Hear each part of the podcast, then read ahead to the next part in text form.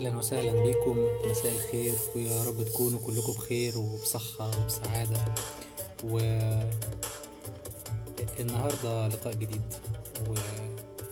وهنتكلم عن ممكن يكون العنوان غريب شوية بس أنا وأنا بتكلم عن العنوان بحاول أتخيله معاكم.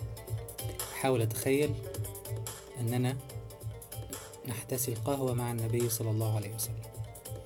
آه، أنا مش شيخ ولا داعية ولا عالم ولا أي حاجة بس النهاردة الكلام هيكون آه، من القلب.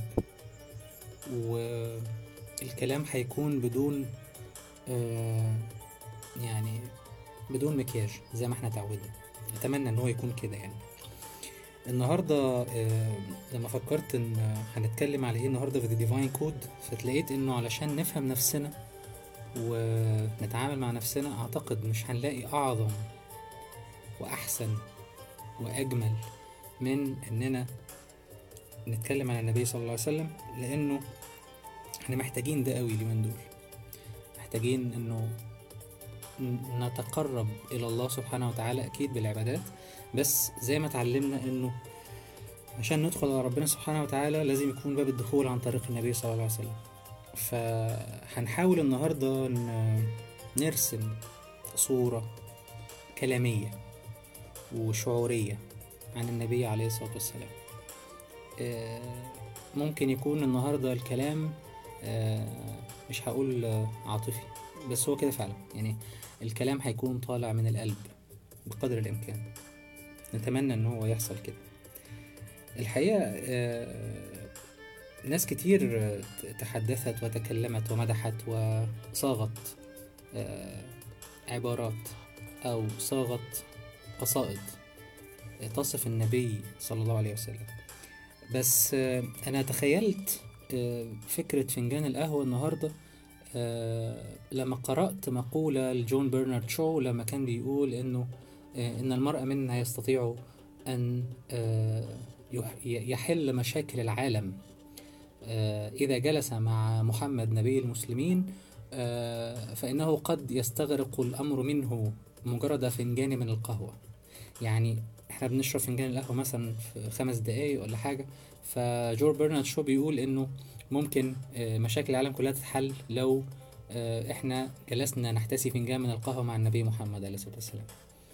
لأن النبي عليه الصلاة والسلام آه، دائما إحنا بنتكلم إن هو القدوة والمثل وهو ال- الملهم وهو المثال الكامل. هو بقية الأنبياء بدون شك.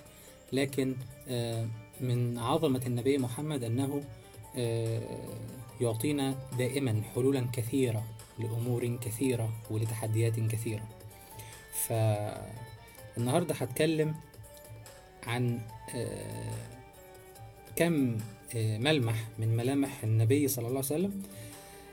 واللي اداني هذه الصورة هو آه، كتابات آه، الكاتب المصري العظيم آه، خالد محمد خالد. والحقيقة حابب أبدأ بالإهداء اللي خالد محمد خالد نفسه رحمه الله كتبه. لما كان بيقول إهداء إلى النبي صلى الله عليه وسلم كان بيقول يا من جئت الحياة فأعطيت ولم تأخذ. ويا من قدست الوجود كله ورعيت قضية الإنسان ويا من زكيت سيادة العقل وهذبت غريزة القطيع ويا من هيأك تفوقك لتكون سيدا فوق الجميع فعشت واحدا بين الجميع ويا من أعطيت القدوة وضربت المثل وعبدت الطريق أهديك في حياء في حياء من يعلم أنه جاوز قدره بهذا الإهداء. ال- الإهداء ده من جماله أنا محتاج أقوله تاني. فسامحوني يعني. إيه، خالد محمد خالد يهدي ما يكتبه عن النبي صلى الله عليه وسلم إلى النبي صلى الله عليه وسلم. فده برضو نوع من إن إحنا بنخلق مشهد. كان بيقول يا من جئت الحياة فأعطيت ولم تأخذ ويا من قدست الوجود كله ورعيت قضية الإنسان ويا من زكيت سيادة العقل. العقل؟ سيادة العقل وهذبت غريزة القطيع ويا من هيأ هيأك تفوقك يا من هيأك تفوقك. لتكون سيدا فوق الجميع فعشت واحدا بين الجميع. يعني النبي من عظمته كان مهيأ وربنا أعطاه يعني وإنك لعلى خلق عظيم. وكل الإمكانيات كان عند النبي صلى الله عليه وسلم ولكنه لم يكن مغترا ولم يكن مغرورا. وكان يعيش بين الناس وكان متواضع جدا جدا جدا جدا. في أكثر من موضع يعني والقصص والأمثال الكتيرة. آه، فعشت واحدا بين الجميع أياما أعطيت القدوة وضربت المثل وعبدت الطريق وأهديك في حياء من يعلم أنه قد جاوز قدره بهذا الإهداء. ال- في خمس ملامح أساسية كان خالد محمد خالد دايما بيتكلم عليهم لما كان بي- بيتحدث عن النبي عليه الصلاة والسلام. فكان بيقول آه، الرحمة مهجة النبي عليه الصلاة والسلام. الرحمة. الرحمة عند محمد لم تكن ردة فعل ليتمه. كانتش رد فعل. بل كانت فعلا متسقا مع وجوده. بالمؤمنين رؤوف رحيم. يعني ما كانش عنده رحمة بالناس فقط ولا رحمة بالحيوانات فقط ولا رحمة بالجمادات فقط. قصص معروفة رحمته بالإنسان طبعا قصص كتير. رحمته بال بالحيوان لما كان بيترفق بالدواب. رحمته آه، بالأطفال لما قابل الطفل الصغير آه، اللي مات العصفور بتاعه وقال له يا أبا عمير ما فعل النغير. يعني النغير ده اللي هو العصفور الصغير. آه، يعني يعني أنا مش عارف أقول إيه بصراحة. آه، رحمته صلى الله عليه وسلم مع الجماد لما كان بيحنو على الجزع في المدينة. آه، كل هذه المواقف بتوضح لنا إنه صلى الله عليه وسلم الرحمة ما كانتش عنده رد فعل لكنها كانت فعل أصيل فعل نابع من تكوينه العظيم والقدرات العظيمة اللي ربنا منحها له. كان عنده فعل الرحمة فعل وليس رد فعل. كمان كان الحب عند النبي صلى الله عليه وسلم كان آه، من المكونات الأساسية جدا. كان الحب فطرة النبي عليه الصلاة والسلام. خالد محمد خالد برضو يقول كان سر تفوق عظمته حين كان يمارس الحب حب محب مفطور لا ممارسة مكلف مأمور. ولذا لذا كان لا يبذل إنما يبذل الحب عند محمد نفسه يعني يطلع الحب بدون شروط. كان بيحب الناس كلها كان بيحب كل الكائنات. ما كانش بيتعامل مع الناس بحب عشان ربنا أمره بس لا علشان هو طبيعته إن هو بيحب الناس. طبيعته هو كان بيحب الناس. كمان آه، من ال- الحاجات ال- اللي خالد محمد خالد بيقولها إنه مشاكل الناس عبادته صلى الله عليه وسلم. يعني كان بيتعبد ربنا سبحانه وتعالى إنه بي بيحاول إن هو يسعى لقضاء حوائج الناس. خدمة الناس عند محمد صلى الله عليه وسلم مقدسة. وقد اتخذ البر له مذهبا حتى أنه عاش العمر كله في يقظة دائبة وصحو متفتح ليكون في الخدمة. تمام؟ إن عيني تنام ولكن قلبي لا ينام. كان دايما مشغول البال إزاي يساعد الناس؟ كان دايما مشغول البال إزاي الناس تبقى حياتها أحسن؟ إزاي يقدم خدمة للناس؟ كان دايما بيساعد الناس. كانت قضاء حوائج الناس بالنسبة له كانت عبادة. تمام؟ لأن يمشي أحدكم في حاجة أخيه أحب من أن يعتكف في مسجدي هذا شهرا. الحديث ال- ال- المشهور. آه كمان ملمح مهم جدا من ملامح النبي عليه الصلاة والسلام إنه ما كانش عنده تفرقة بين الناس. ليس في طبيعته ليس في طبيعته التفرقة بين الناس. ولكن ال- ال- العدالة في التعامل مع الناس كلها. العدالة في التعامل مع الناس كلها. وكانت شيمة أساسية فيه صلى الله عليه وسلم. التعامل بعدالة مع الناس كلها. كمان إنه في نوع من السمو في نوع من السمو. ال- الترقي. في نوع من الأناقة في التعامل.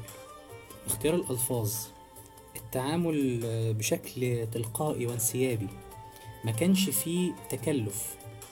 كان دايما بيضحك. كان دايما فيه تبسم. كان دايما آه، بينتقي الألفاظ وهو بيتعامل بيها مع كل حد. آه، بيشوف أحب ال- الألقاب أو أحب الأسماء للناس اللي حواليه ويندههم بيها. ما كانش بيتنمر على حد. ال ال الكلام النهارده آه، مجرد آه، نقل ل- لعاطفة. مجرد آه، محاولة إن إحنا نعيش السيرة آه، النبوية بشكل مختلف. بعيد بقى عن التركيز على المعارك وبعيد عن التركيز عن هذه الأجزاء عايزين نعيش المعنى الإنساني للسيرة. المعنى الإنساني إنه نبدأ نتمثل الأخلاقيات بتاعت النبي عليه الصلاة والسلام في التعامل. نبدأ إن إحنا آه، يكون عندنا خيال نفكر ونعيش ونتخيل المواقف اللي بتحصل واللي إحنا بنقرأها في السيرة. يا ترى إحنا ممكن لو اتحطينا مكان النبي عليه الصلاة والسلام ممكن نتصرف إزاي؟